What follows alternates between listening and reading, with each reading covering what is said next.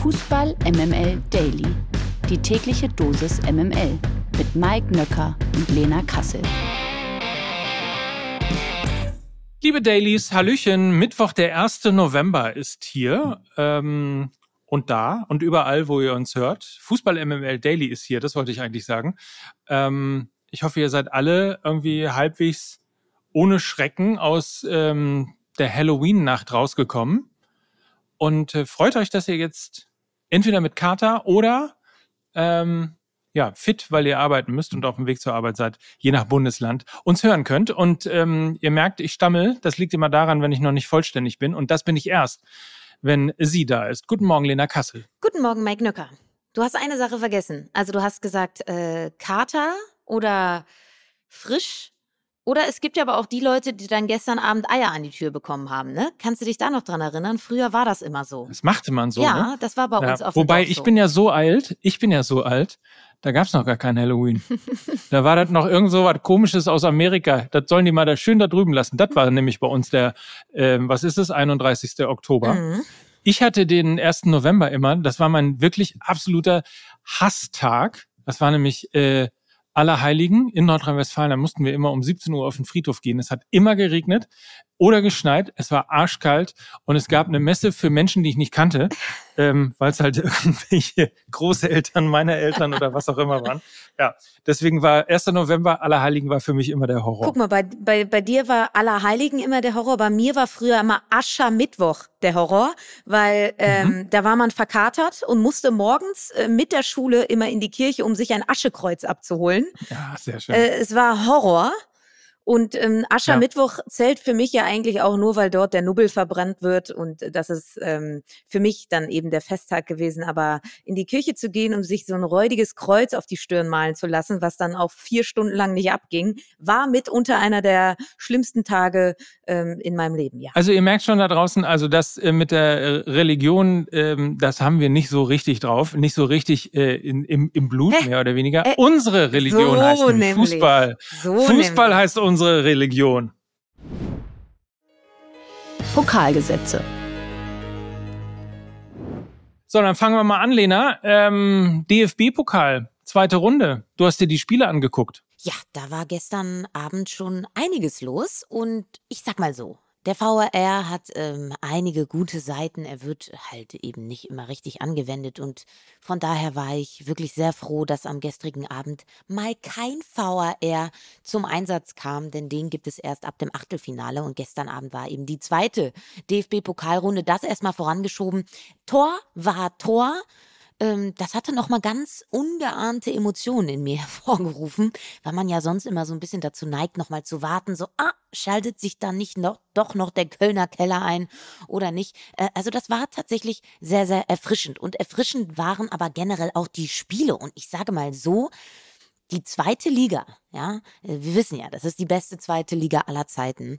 Und die zweite Liga hält auch im Pokal das, was sie verspricht. Also die Partien mit Zweitligist waren besonders spannend, allen voran natürlich ähm, der Krimi zwischen Unterhaching und Fortuna Düsseldorf. Nach Verlängerung ging es da 3 zu 6 für Fortuna Düsseldorf aus. Also ein ziemlich torreiches Unterfangen. Das war auch so ein bisschen die Überschrift ähm, zwischen Bielefeld und äh, dem HSV. Zumindest wenn man dann auf das Endergebnis nach Elfmeterschießen schaut. Mit 4 zu 3 zieht der Hamburger Sportverein ins Achtelfinale des DFB-Pokals ein. Und äh, für ordentlich Spektakel sorgte dann natürlich auch Kaiserslautern. Mit 3 zu 2 schmeißen sie nämlich den ersten FC Köln aus dem DFB-Pokal und verschärfen natürlich damit die Krise rund um Steffen Baumgart. Ähm, aus Kölner Sicht kamen da mit Thielmann und Uth ja auch offensiv eine andere Qualität ins Spiel, allerdings viel zu spät. Ähm, defensiv muss man wirklich leider sagen, ist der FC aktuell völlig überfordert. Das wirkt sehr, sehr fahrig. Also drei Gegentore bei einem Zweitligisten. Das ist schon eine ganz schöne Hausnummer. Und ich glaube, da wird jetzt so langsam auch einiges überdacht werden. We will see. Und ähm, wenn wir über zweite Liga sprechen, dann sprechen wir natürlich auch über den FC St. Pauli. Und da haben wir ja unseren rasenden Reporter vor Ort gehabt. Mit 2 zu 1 gewinnt nämlich der FC St. Pauli gegen Schalke 04 nach Verlängerung. Und das sind die Eindrücke von Mike Nöcker nach der Partie. Lena, meine Liebe, ich weiß, du kriegst normalerweise aus Hamburg immer Sprachnachrichten, die anfangen mit, es gibt Dinge, die kann man nicht steuern. Aber extra für dich sitze ich nach dieser großartigen Pokalschlacht zwischen dem FC St. Pauli und Schalke 04 immer noch im Stadion und möchte dir einfach ganz kurz meine Gedanken zum Spiel übermitteln. Und die sind weniger, hurra, der FC St. Pauli äh, ist im Achtelfinale. Ja, Tommy Schmidt und ich, wir haben große Chancen auf unser äh, Achtelfinale der Herzen zwischen St. Pauli und Borussia Mönchengladbach. Nee, es ist, wir sind ja in Hamburg und in Hamburg macht man sich im Fußball gerne mal Sorgen und ich mache mir Sorgen um Schalke 04 und das meine ich völlig ernst und völlig ohne Häme. So kann man nicht spielen. Wir sind jetzt mittlerweile im ersten Drittel, fast im ersten Drittel der zweiten Liga angekommen. Ähm, Schalke war noch schlechter als im ersten Liga-Auftritt hier beim FC St. Pauli. Dieser Verein steht nur hinten drin, der Club steht nur hinten drin, die Mannschaft steht nur hinten drin. Das einzig wirklich Positive sind die unumstößlichen Fans, die so hart hinter ihrer Mannschaft stehen ähm, und supporten mit mehr Leidenschaft, als es die Mannschaft an den Tag legt. Man muss einfach ganz klar sagen, man kann als FC Schalke 04 nicht schon wieder sich hinten reinstellen. Das ist immer noch gegen den Abstieg Fußball der Bundesliga. Wer zweite Liga spielen will, wer in der zweiten Liga bestehen will, muss das Spiel machen. Und das macht der FC Schalke 04 0,0. Und die große Warnung an alle Schalker, nur einfach von mir, in meiner bescheidenen limitierten Sicht auf das Spiel, wenn der FC Schalke 04 so weiterspielt, wird es eine ganz, ganz bittere Saison. Und damit zurück zu Lena Kassel. Also deutliche Worte von äh, Mike Nöcker. Der FC Schalke 04 sollte sich also Sorgen machen. So, so. Ähm, die Sorgen ein wenig gelindert hat der VfL Wolfsburg, denn nach drei Niederlagen in Folge in der Liga gab es dann gestern ein ziemlich überraschendes 1 zu 0 gegen den amtierenden DFB-Pokalsieger RB Leipzig. Also, äh, Nico Kovac hat auf eine Mega-Rotation gesetzt. Es gab, glaube ich, acht neue in der Startelf. Also, er hat ein bisschen was Neues ausprobiert und es hat Früchte getragen. Und somit zieht der VfL Wolfsburg ins Achtelfinale des DFB-Pokals ein. Und eben der zweimalige DFB-Pokalsieger RB Leipzig ist raus. Das ist also eine dicke, dicke, dicke Überraschung. Und nicht ganz überraschend ist dann leider, dass der FC Union aus dem DFB-Pokal ausgeschieden ist. Mit 1 zu 0 verloren sie nämlich gestern in Stuttgart. Und ähm, man kann so ein bisschen sagen, Union Berlin doing Hertha Things, denn symptomatisch war wirklich das sogar, ja, die Schweizer Nüchternheit himself, Urs Fischer, nach dem Abpfiff dann auch noch eine rote Karte kassierte. Also das hat man so auch noch nicht gesehen. Die Nerven liegen also ziemlich blank beim ähm, ersten FC Union Berlin und wir dürfen sehr gespannt sein, ob Urs Fischer in der nächsten Woche eben noch auf der Trainerbank sitzt. Und ich habe so gedacht, Steffen Baumgart, der ist doch hier Berliner, vielleicht tauscht er einfach mit Urs Fischer. Urs Fischer geht zum FC Köln und Steffen Baumgart geht zu Union Berlin. Einfach mal frischen Wind reinbringen. Wieso denn nicht? Das war nur so mein Gedanke. Und äh, dann schulde ich euch noch ein Ergebnis. Homburg, ja, und das sicherlich auch eine große Überraschung, äh, gewinnt mit 2 zu 1 gegen Gräuter Fürth und Borussia Mönchengladbach gewinnt mit 3 zu 1 gegen den ersten FC Heidenheim. Tommy Schmidt wurde also gestern Abend wie Mike Nöcker glücklich gemacht und das freut uns doch wirklich. Heute Abend geht's dann weiter mit den restlichen Partien zur zweiten Runde. Um 18 Uhr ist Bundesliga-Tabellenführer Bayer Leverkusen zu Gast beim SV Sandhausen. Außerdem kommt es zum Zweitliga-Duell zwischen Kiel und Magdeburg. Der SC Paderborn ist zudem beim SC Freiburg zu Gast und Borussia Dortmund empfängt Hoffenheim.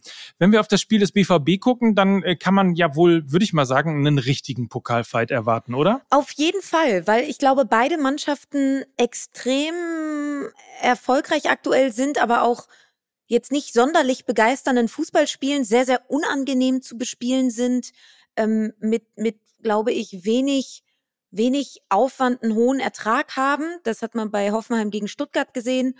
Und ähm, das hat man bei Borussia Dortmund eben in dieser Saison auch schon das eine oder andere Mal gesehen. Also ich erwarte ein ziemlich, ziemlich enges Spiel, weil ich die Hoffenheimer sehr, sehr tiefstehend erwarten werde, die versuchen dann ähm, schnell umzuschalten.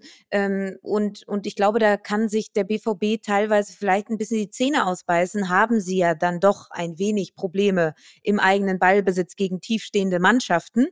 Und man hat dann eben auch beim vergangenen Spiel gegen Frankfurt gesehen, dass sie da gerade über die linke Seite von Benzebaini relativ oft äh, ausgekontert worden sind, weil eben, wenn du mit, äh, mit, mit Marius Wolf und Rami Benzebaini auf den beiden Außenverteidigerpositionen spielst, beide das eher sehr, sehr offensiv interpretieren und du dann eben auf eine konterstarke Mannschaft wie Hoffenheim triffst, die aus einer sehr, sehr guten, kompakten Defensive umschalten, dann äh, kann das gefährlich werden. Also ich, ich erwarte ein sehr enges Spiel, ja. Ich erwarte auch ein sehr enges Spiel, bin mal sehr gespannt. Ist mal wieder eines dieser Mentalitätsspiele. Äh, ich weiß, das Wort können Sie jetzt, glaube ich, in Dortmund auch nicht mehr hören, aber wie dem auch sei, äh, bin sehr gespannt. Wird auf jeden Fall sicherlich ein, äh, ein Spiel, das es ähm, eigentlich sogar auch verdient hätte, um 20.45 Uhr gezeigt zu werden. Aber da gibt es dann Viktoria Köln gegen Eintracht Frankfurt. So der Regengott will, Saarbrücken gegen Bayern München, der erste FC Nürnberg spielt gegen Hansa Rostock und Hertha gegen Mainz 05. Weiber, immer Weiber. Die DFB-Frauen sicherten sich am gestrigen Abend einen 2 zu 0 Arbeitssieg auf Island und zwar in der Nations League. Äh, von den Gastgeberinnen kam da offensiv relativ wenig ähm, und dementsprechend konnten die deutschen Frauen mit 2 zu 0 eben dieses Spiel gewinnen und blicken dementsprechend weiter in Richtung Olympiateilnahme. Also der Einstand von Horst Rubesch ist definitiv geglückt. Mit neun Punkten aus vier Spielen steht Deutschland auf dem zweiten Platz. Am 1. Dezember kommt es dann in Rostock zum Showdown in der Nations League mit Dänemark das drei Punkte mehr auf dem Konto hat. Gewinner des Tages. Das ist meinetwegen auch heute noch Lionel Messi. Ihr habt es ja mitbekommen, er hat zum achten Mal den Ballon d'Or entgegengenommen und somit sich auch unter anderem gegen Erling Haaland und Kilian Mbappé durchgesetzt. Das ist eine Vergabe, die natürlich gestern auch hart diskutiert wurde. Viele, viele haben sich gemeldet und haben gesagt, das ist ähm, völlig unfair. Messi hat es nicht verdient, wenn einer dann Erling Haaland. Äh, deswegen dachten wir uns, ähm, darüber reden wir auch nochmal und ich frage einfach mal Lena Kassel dazu. Es gibt nichts, was mich weniger interessiert als solche Wahlen. Ich bin wirklich sehr ehrlich.